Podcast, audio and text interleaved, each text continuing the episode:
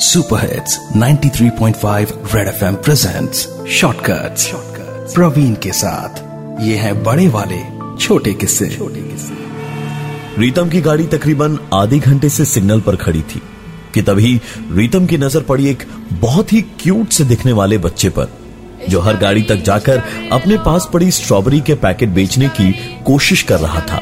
Strawberry ले लो। रीतम ने उसे पास बुलाकर पूछा छोटू स्ट्रॉबेरी कैसे दिए पचास रुपए का है भैया।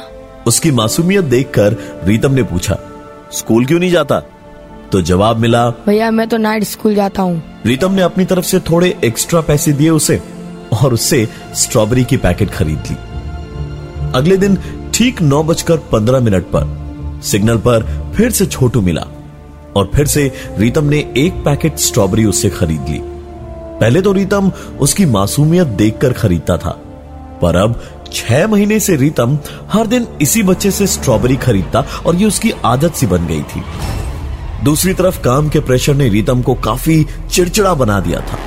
उसकी भूख मिट चुकी थी और आँखों से नींद गायब थी।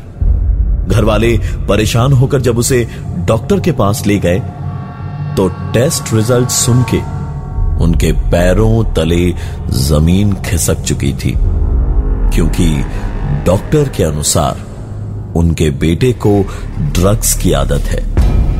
आज रीतम रिहैब सेंटर में है और सारे दिन एक ही चीज़ कहता रहता है। मुझे मुझे स्ट्रॉबेरी खानी मुझे वो वो छोटू strawberry strawberry strawberry strawberry